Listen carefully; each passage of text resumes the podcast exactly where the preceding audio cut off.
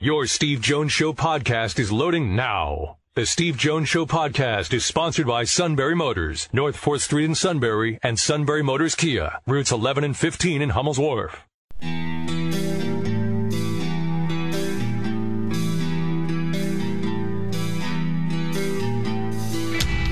Sports talk where your voice counts. This is the Steve Jones Show on News Radio 1070 WKOK. Now, from the Sunbury Motor Studio, here's Steve Jones.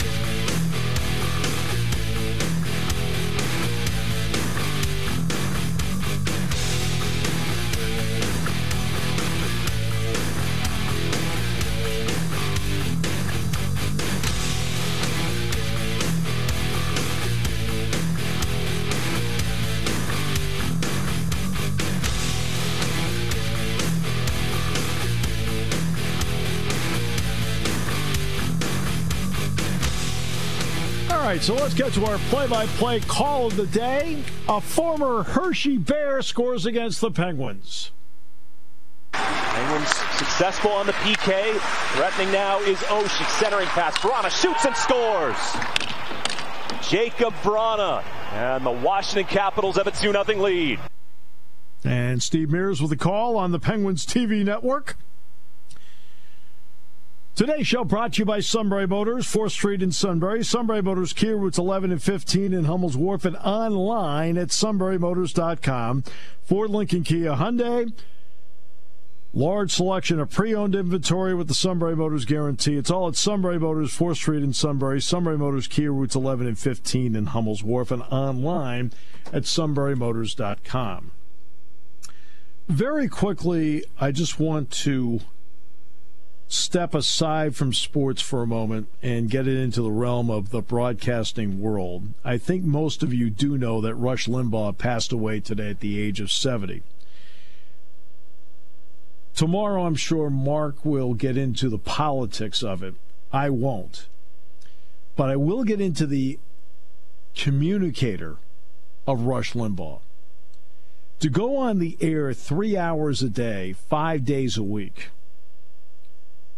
and to just go and never stumble and never say uh and never say um and put together full thoughts. Now, they may not be thoughts you agree with, they may be thoughts that you do agree with.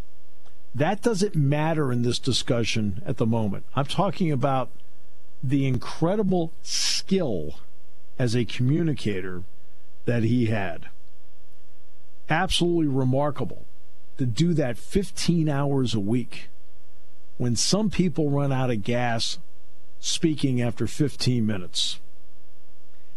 And that is what I admired most in this business was his ability to just keep going and not say ah or um or stumble or fumble around and try to figure out where he was going and what he was doing with it he always seemed to know what he wanted to do with it, plus, he had an entertainment factor to him. The politics part, I'll leave that to you and the rest of you as to whether you agree with him or disagree with him. But as a person in this medium, he was a phenomenal on air performer. And he made it seem easy to do when it's difficult to do and he passed away today at the age of 70. He just turned 70 last month, but he did not want the show to go by without recognizing that that happened. As for the politics of it, you can debate that tomorrow with Mark on his show and on the mark. All right. So here we are in the sports world where we've talked about a wide variety of topics so far today. And one of them going forward is going to be when can we start getting a true influx of fans in? Because it's not going to just change how a ballpark, a stadium, or an arena looks and feels. It's also going to change, I think, how we feel about it on television. A full Linc an incomplete pass, the booing. Oh, I'm sorry.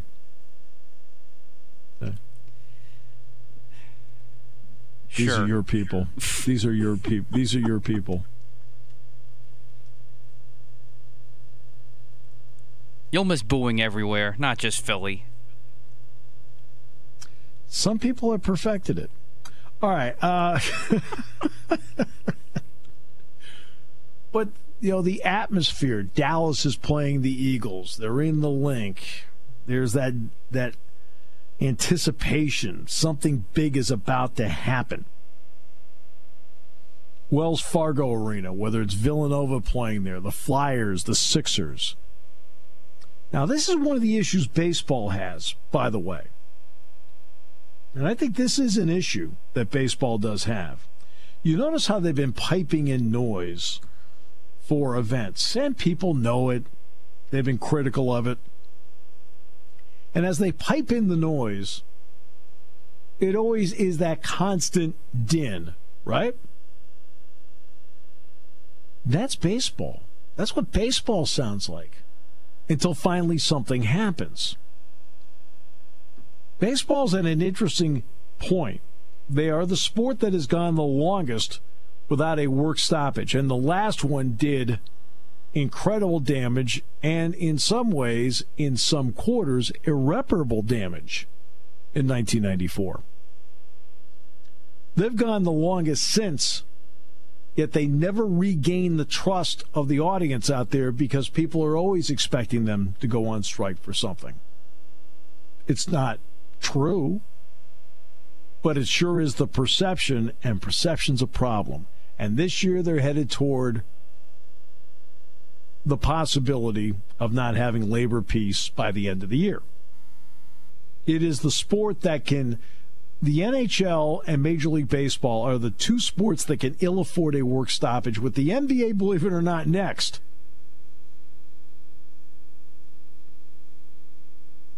And remember, the NFL had people upset when they missed two preseason games a couple of years ago. Remember that?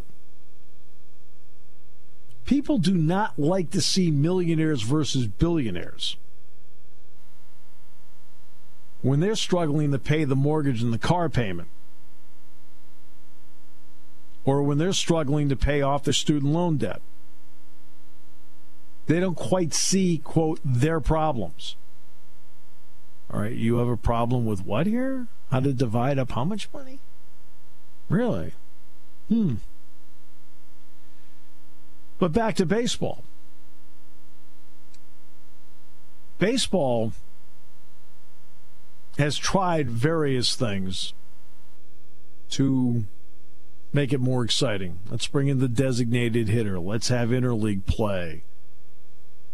Yeah, I don't like the rule on the pitching where you got to face three. I don't like that rule. But there are several things that baseball needs to do. Labor peace is one. They need that. So let's put that on the table right away. Labor peace is one. But they need to do several things to get themselves on track here. Number one, I don't expect them to take the pedal and push it to the floor, but you've got to have some pace to this thing. Oh, I like the leisurely pace. Okay, I don't want a hammock either. One foot in the box. Now you can look down to third. Okay? Adjust your batting gloves. I watched you on deck. You didn't adjust your batting gloves one time. So it can't be that much of an issue. Obviously, some sports psychologist told them that, hey, you know, you know, uh, just as your routine. Oh, the heck with your routine. Get in there and hit. Pitchers, get the ball, get the sign, pitch. And then the next one is part of the analytics of the game deals with the shifts of the game. I think that maybe it is time, and I've gone back and forth on this, but I think now it's time that the shift has got to go. In other words, only two infielders on one side, two on the other side. Now, it doesn't mean you can't take your shortstop and put him behind second, but you can't cross the mythical line. Because the the game is dominated too often by walks, strikeouts, and home runs. Part of the deal with the home runs is trying to get lift on the ball to lift the ball over the shift. That's why I think maybe it's time for the shift to go. It's not as if other sports don't have positioning rules. A goalie cannot run down, cannot skate down and join the play. In the NFL, five guys in the offensive line can't go out for a pass.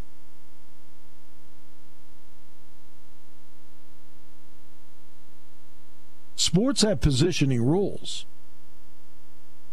Now, Major League Baseball has a positioning rule too. You probably a couple positioning rules you didn't know. For example, the right fielder cannot line up in foul territory. Know, or left fielder, doesn't matter. No position player outside of the catcher can line up in foul territory outside of the catcher. If you do, it's a balk. So if you already have in play positional rules, you can then expand the positional rules and maybe get the lift out of there and get some base hits and get some to get the ball in play and get rid of the ridiculous notion that those in sabermetrics always talk about these days where a strikeout is like any other out no it is not only a complete novice and fool thinks that. And I deliberately put the second word in because I believe that. When you put the ball in play, you put the defense in peril. When you don't put the ball in play, the defense is not in peril. Runner on second, I strike out, two outs. Runner on second, I ground out to second base. He moves to third. Guess what? Wild pitch, pass ball, he scores. Hmm. I thought you just told me an out, uh, strikeout's like any other out. Really? Well, he just made an out and we got a run out of it. Huh. It can't be. The analytics guys said yes, exactly. I think it's something that needs to be considered. I would be okay with no with no more shift. I just think it's kind of a takes the air out of the balloon of, a, of an at bat because you think someone's got a like a blue base hit, everything like that, and I agree. I haven't been the biggest fan of that, but I get why managers like to use it because oh, you have to make sure that the allowed. hitter can. Yeah, well, that and also too, you know, guys don't know how to hit opposite. Some guys just don't know how to do that. They just want to pull the ball and then you try and get it out that way. I get that strategy part of it, but I, I think that's minuscule compared to other things you need to do to win a game. I think that what has happened is, first of all, managers are using it because they're allowed to, so they're smart. And they have all sorts of charts as to where you hit the ball. They have that. That's part of the game. That's part of the information that's needed to make good decisions. But I think there's certain for example, in sports, there the rules are tailored toward offensive play.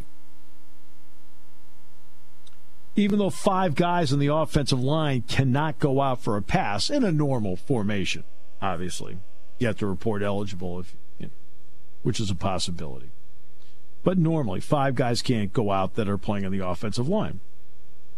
All right, well, that's a positional rule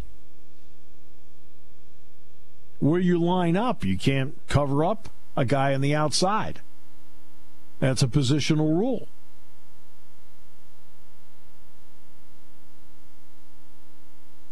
In basketball, you throw the ball into the back court, guess what? It's a turnover. It's, technically, that's a positional rule. Just like there used to be no shot clock in college basketball, that that went to 45, that went to 35, now 30. And a change in the shot clock to 20 on an offensive rebound. Just trying to keep the game moving. Well, guess what? I think baseball needs to do that. One of the better things that ever happened in the in the NHL and hockey is they took out the the penalty for a two line pass. That stretch pass is a fun thing. It's a marvelous thing in hockey. Yeah, you're not getting 8 7 games, but it sure does seem like the game is moving even when it's a 3 2 4 3 game. Baseball needs to get moving, not at breakneck speed. One foot in the box when you look down to third. Get back in the box and hit. Pitcher, get the ball, get a sign. If you want to shake it off, great, fine. Okay, then pitch. And positionally, when it comes to what you're doing out there, no shifting. No three infielders on one side of the bag.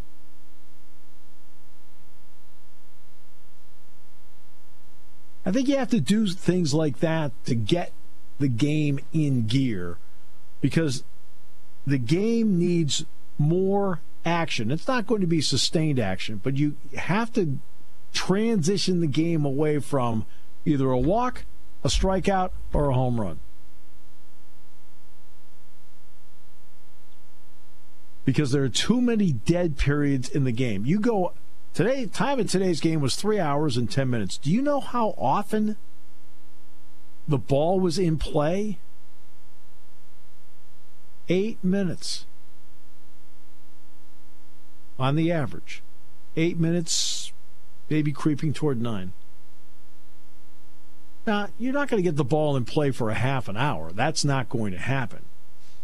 But you have to have the perception that it's happening out there. That there's that there's some movement out there. Games used to be eh, one of the one of the items that really hurt baseball. I thought was that during the uh, the pandemic when they weren't playing, MLB Network showed some of the great games of the past and they'd show the entire game. And the entire game was two hours and 20 minutes. You look at the pitcher, Sandy Koufax get the ball and pitch. Jim Kaat get the ball back pitched. Dean Chance got the ball back pitched.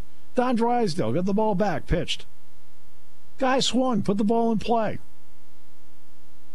Didn't mean guys didn't strike out. Koufax one year struck out 382 batters one season. Didn't mean guys didn't walk. Koufax walked a fair amount early in his career. But you felt like the game was moving and had some variety to it. Right now, it's all it's all launch angle and things like that. And believe me, analytics and sabermetrics, with all due respect to people who are working, who, by the way, have engaged some people in it, which is great and inf- information's invaluable. I'm all for more information, always all for more information. But they're also turn, but by dictating the entire game around it, there are various ways to win. Sabermetrics, analytics tell you there's one game to win, one way to win. And you know what analytics and sabermetrics happen to be? Past information that you're trying to apply to today.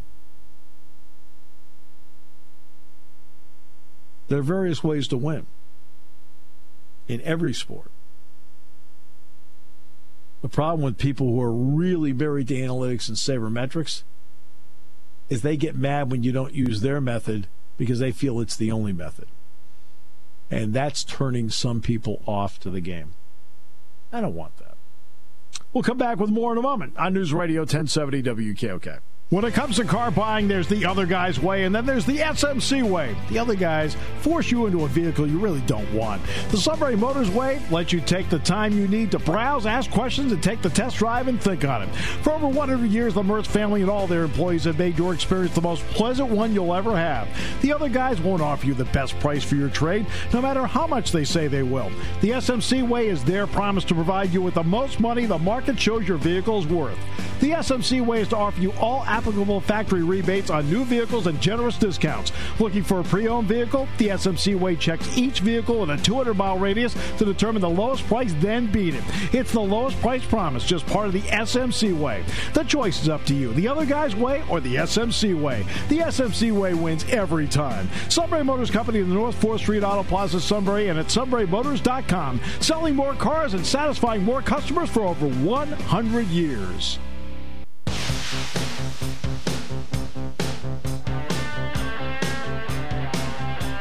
So you have women's basketball tonight?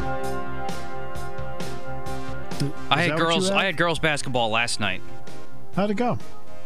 It was a very interesting game. It was a very bizarre game in general. Ugly ending, or uh, ugly game, a bizarre ending. Ending in overtime with a win for Lewisburg over Shamokin on the road. Lewisburg got down 12 0 in the game.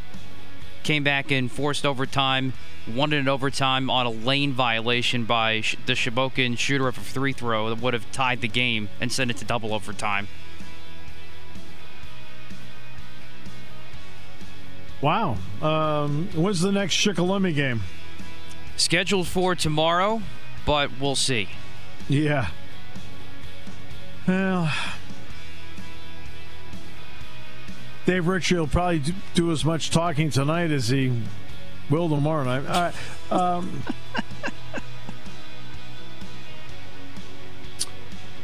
Scott Lauber on the Philly spring training next half hour on News Radio 1070 WKOK, brought to you by Sunbury Motors. Taking your calls at 800 795 9565. This is The Steve Jones Show on News Radio 1070 WKOK. Now, from the Sunbury Motors Studio, here's Steve Jones. Sunbury Motors, 4th Street in Sunbury. Sunbury Motors, Kia routes 11 and 15 in Hummel's Wharf and online at sunburymotors.com. Ford, Lincoln, Kia, Hyundai. Fabulous new inventory.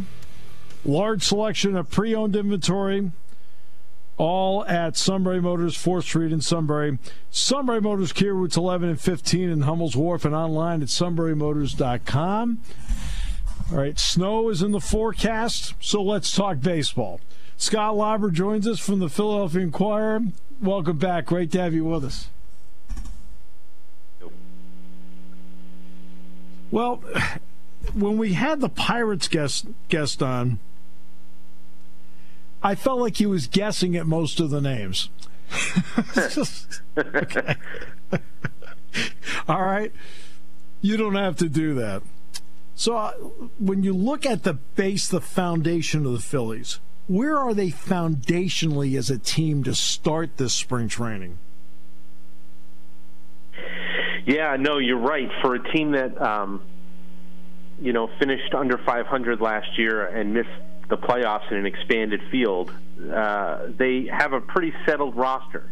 You know, they uh, they brought the band back, so to speak, and uh, their their wager here is that they are a better team than they were in a very short sample size last year. That 60 games was not real revealing of a whole lot, other than that their bullpen was atrocious and it really wrecked their season. So they've tried to build a little bit better bullpen. They've tried to add um, some pitching depth that they know they're going to need as pitchers try to get back to throwing a full season's worth of work, worth of innings. But really, what they did was, you know, their two biggest off-season um, expenditures were to bring back JT Realmuto and Didi Gregorius, and you know they feel like they've returned kind of the core of their team, and now it's just a matter of being uh, a, better overall roster, being deeper and stronger, especially in their pitching staff. And time will tell if if they've succeeded in doing that. But they like where they stand, and you know, really, you know, health, uh, barring any health issues in spring training, they are probably 20, 22 or 23 roster spots of the 26 are are basically uh, accounted for. That's amazing. When you look at uh, a guy like Bryce Harper, where does he need to be better? Look, I know there's the pressure of the contract, but there's a reason he got the contract. So when you watch him on an everyday basis, then the days he's right, what is he doing compared to when it, what he's not doing?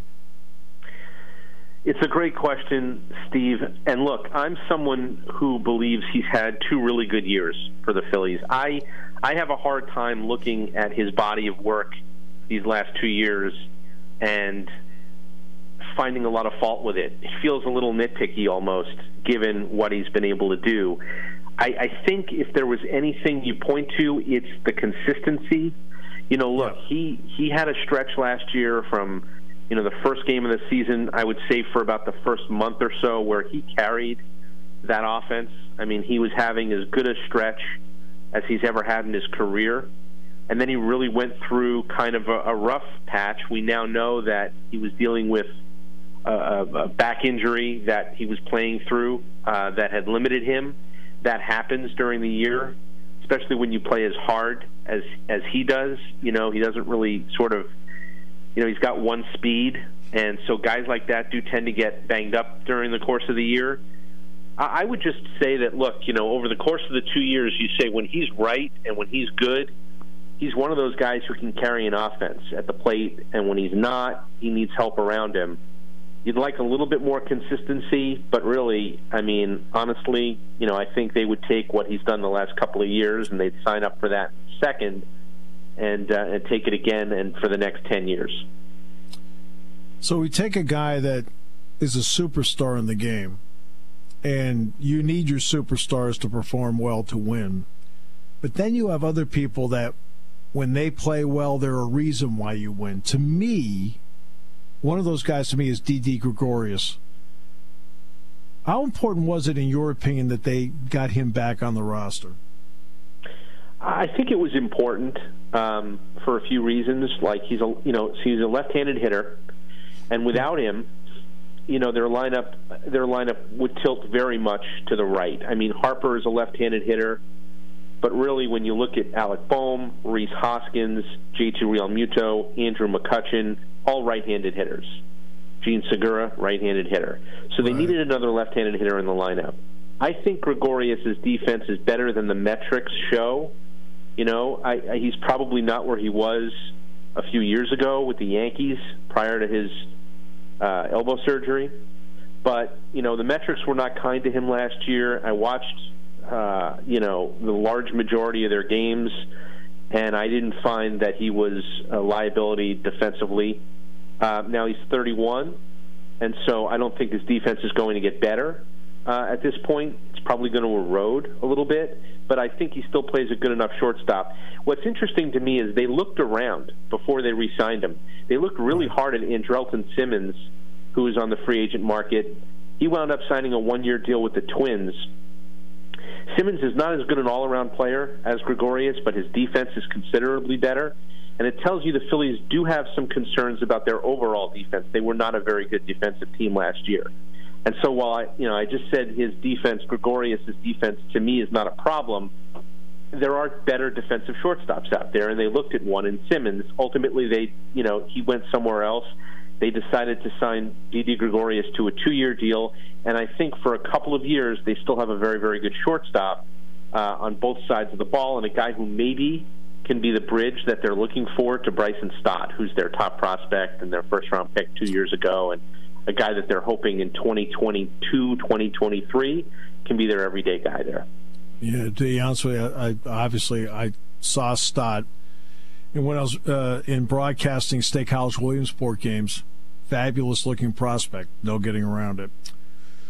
And the other thing I should note about Gregorius is, yeah. you know, is um, Joe Girardi knows him very well. Was with him with the Yankees, and the one thing yes. you, you hear, the one thing we miss with this with the virus and not being able to be in the clubhouse every day is seeing some of that interaction. But what you hear from uh, from players, what you hear from Girardi is that Gregorius is just a good clubhouse guy and someone that you know is important to have around. He's a winning player. He's been to the playoffs before. I think the more uh, Phillies players that have been to the playoffs before, you know, this is a team that hasn't been there in nine years, and so you've got homegrown players like Rhys Hoskins and Aaron Nola who've been around and they're established, but they don't know what that's all about. I think you need guys like Gregorius who know what it takes to get there and can show them, you know, can kind of be leaders in that way. How does the five-man rotation set up? Well, the top three are easy. It's Nola, Wheeler, and Zach Eflin. Um, right. That's one, two, three. And, uh, you know, I mean, again, something would have to happen in spring training for them to not start the first three games of the season. After that, you're going to have some competition. Matt Moore and uh, Chase Anderson are veteran guys who came in on major league contracts who have um, uh, who have the opportunity here to win the fourth and fifth starter jobs. I would say they're probably the two favorites at this point. Vince Velasquez, also a veteran guy, has been here for a few years, is in the mix. uh, I think he also has experience pitching out of the bullpen, so they could look at him as a potential swingman, guy who can give them some starts, give them some uh, innings out of the bullpen. The the real X factor in all of this is Spencer Howard. You know, we know um, how touted he is. We know how highly they think of him. He also pitched 24 innings last year, and he's had shoulder issues the last two years. So they're going to be careful with him. They're going to monitor him. They know that they want him to pitch important innings this year. They just don't know exactly how many innings he's going to be able to pitch. So I don't think they're putting a hard. They're certainly not going to tell us that they're putting a hard cap on on him at 100 innings or whatever it is. But look, honestly, you know he had injury issues the year before. He didn't pitch much last year because of injuries and the pandemic. So realistically, if he could give them 100 innings, I think they take that. And uh, you know, look, the, the other thing too is that they haven't come right out and said that they're going to use a six-man rotation at points this year, but I've been told that that's something they've talked about internally. And you know, the reason being, um, as I said earlier, you know, you're trying to condition pitchers back to a full season's worth of innings after they pitched a third of a season last year. So it's possible you're going to need six guys in a rotation a few times through to kind of keep guys from uh, overwork, being overworked or whatnot. And I think the more arms you can have, the better. So, you know, I think Moore and Anderson might have the uh, inside track right from opening day on spots four and five, but you're going to need Velasquez. You're going to need Howard. I think you're going to need Ivan Nova, who they signed to a minor league deal. Uh, you're going to need as many of these guys as you can to kind of get through the season. It's interesting you talked about getting through the season. Also, something's going to happen, Scott, that hasn't happened in what 18 months because they couldn't reach an agreement because of the linkage between the playoffs and the DH. You're going to have pitchers hitting that they haven't hit in 18 months. How do you view that? Well, I mean, look, I, I think I've talked to a few pitchers about it, and I, I think they're a little bit, you know, a little bit concerned, understandably. Um, there's enough to worry about in terms of staying healthy um, from from you know keeping your arm healthy standpoint. Um, now you put you put um, you put having to hit back into the mix. None of them have hit in the last year plus. Um, you're going to have, you know, oblique injuries. You're going to have issues that come up with just a swing or a guy trying to run the bases when he hasn't right. run the bases in, in, in over a year. So I think that there are some pitchers who think that you know it's it's it's a bit of a health concern. Um, you know, there's also the issue of you know I think most people think that in the next CBA it's going to there's going to be a universal DH. So they could be doing this again and doing it only for one more year. So it's I think it's a thorny issue. I think it's a little problematic. I I think that um, you know I'm not I'm not I'm not there yet where I'm I'm ready to say for sure that they're not going to have the DH in the National League. I mean I think that there's still time for the you know for baseball and for the Players Association to work some things out, whether it's a universal DH, expanded playoffs. Last year, expanded playoffs um, happened on the day before the season started, so they That's could right. go almost right up until the end. I don't think it looks great for it to happen, uh, but you know, there's always the possibility that you know they could look at this and go, "What are we doing? This is a health issue. We don't want pitchers to have to do this unnecessarily. Let's let's put the DH in." I felt in recent years that the trickiest part of any ball club is that six, seven, eighth inning, the guys that pitch in there because you I think you're always hoping to get, hit lightning in a bottle where the, where a couple guys have that quote career year. So who do you look at in those roles in that Philly bullpen, Scott, that you think have a shot to give them something there that can make them better? Well, the two the two uh, the two guys who you know you know are, are locks are Archie Bradley and Hector Neris. So I'll leave them out of it because you know, they both have track records to some degree uh, as late inning guys. Say what you want about Neris, but I mean he's, he's he has closed for them and he has had really good stretches for them. I know he's not the most consistent guy in the world, and sometimes he puts guys on base and it makes it look harder than it is, and gives people a little bit of uh, a little bit of you know heart palpitations there. But he's done it, so I'm going to leave the two of them out. I'm going to say that they're relative certainties. You kind of know what you've got. You know, I think that there are other guys. Connor Brogdon is a name that I'm going to be looking at a lot in spring training. He had a really good finish to last season. uh, but he's he's still a rookie and he's still a guy who's kind of light on experience. You know, is he more the guy that you got in September when he was lights out, or the guy who struggled when he came to the big leagues the first time in August and had to go back to the alternate site? You know, Brogdon, JoJo Romero falls into that category of a young guy with potential who had his had his moments last year.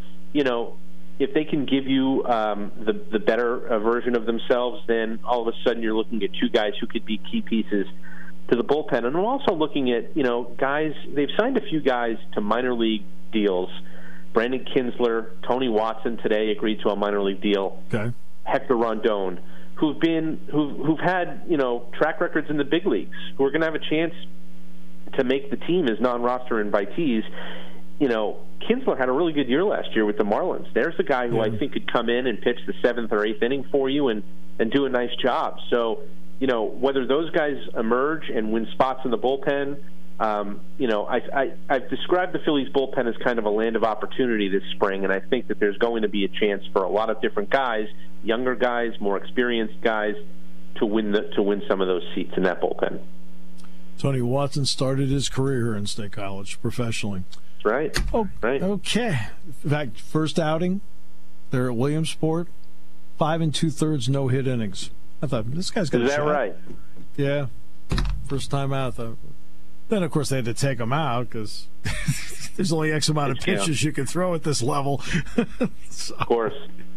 Scott, always a pleasure. Really appreciate the time you give us. You bet, Steve. Anytime. Scott Lauber joining us on the Philadelphia Inquirer. It wasn't a Yankee conversation, this. I know you have complaints. We'll come back with more in a moment. Seem to have a lot of complaints lately. Hey, I get my DD fix with him, so I'm good, actually. With the guy you dumped? All right. We'll come back with more in a moment here on News Radio 1070 WKOK.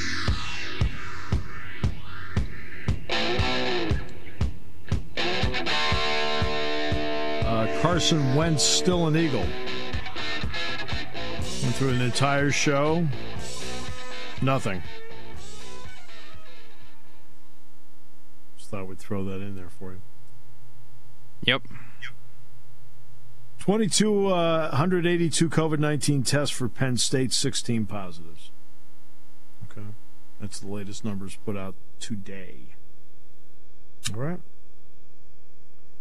So we thought we'd throw that in there for you um, along the way. Our thanks to, it's always great talking baseball with Scott. He's terrific. Does a great job covering the Phillies, great insight, perspective, which is obviously what we're looking for here. Got a lot going on tomorrow. Uh, not only the show, but then after that, the coaches' show. Uh, well, you got the, you said Shikellamy basketball. That's not going to be played tomorrow, probably. Um, yeah, most likely which not. Which means you'd carry Penn State, Ohio State, right? Yes, I believe that is the plan. That is right, the plan so, B, I should say. Yes. Well, plan A for me is I have to do the coaches show from 6:05 to 7 and then drive over and be and be there at 7:30 to uh, get the game going. So that is tomorrow. Ohio State is right now on the one line. The NCAA selection committee a couple of years ago started putting out what their top 16 have to be, top four in each region. And when they put it out this time, it was Baylor, Gonzaga, as expected, Michigan, and Ohio State on that one line. Ohio State is here tomorrow night at 8 and I'm beginning at 7.30 so i'll do this get the show done then do the next show from 6.05 to 7 and then get in the car drive over make sure i'm there by 7.30 if dick Girardi's opening it that means i didn't get there in time I think I'll make it. It's not that far. It's not that far. So, all good. And another key for us is that I won't have to listen during that entire time. About Carson Wentz? All right. True. Look, it's you know, you you become entertaining. I guess I'll take that as a compliment. Absolutely. oh, you should definitely take that as a compliment. You know? Like, look at the suit. Entertaining. Yeah, also true. At times, very entertaining. and most of the time, by accident.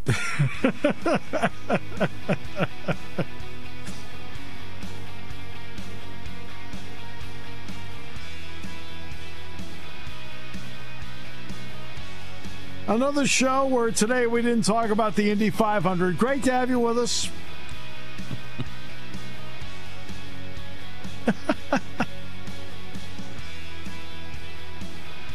Today's show has been brought to you by our great friends at Sunbury Motors, 4th Street in Sunbury, Sunbury Motors Kia, routes 11 and 15 in Hummels Wharf, and online at sunburymotors.com. Here on News Radio 1070 WKOK.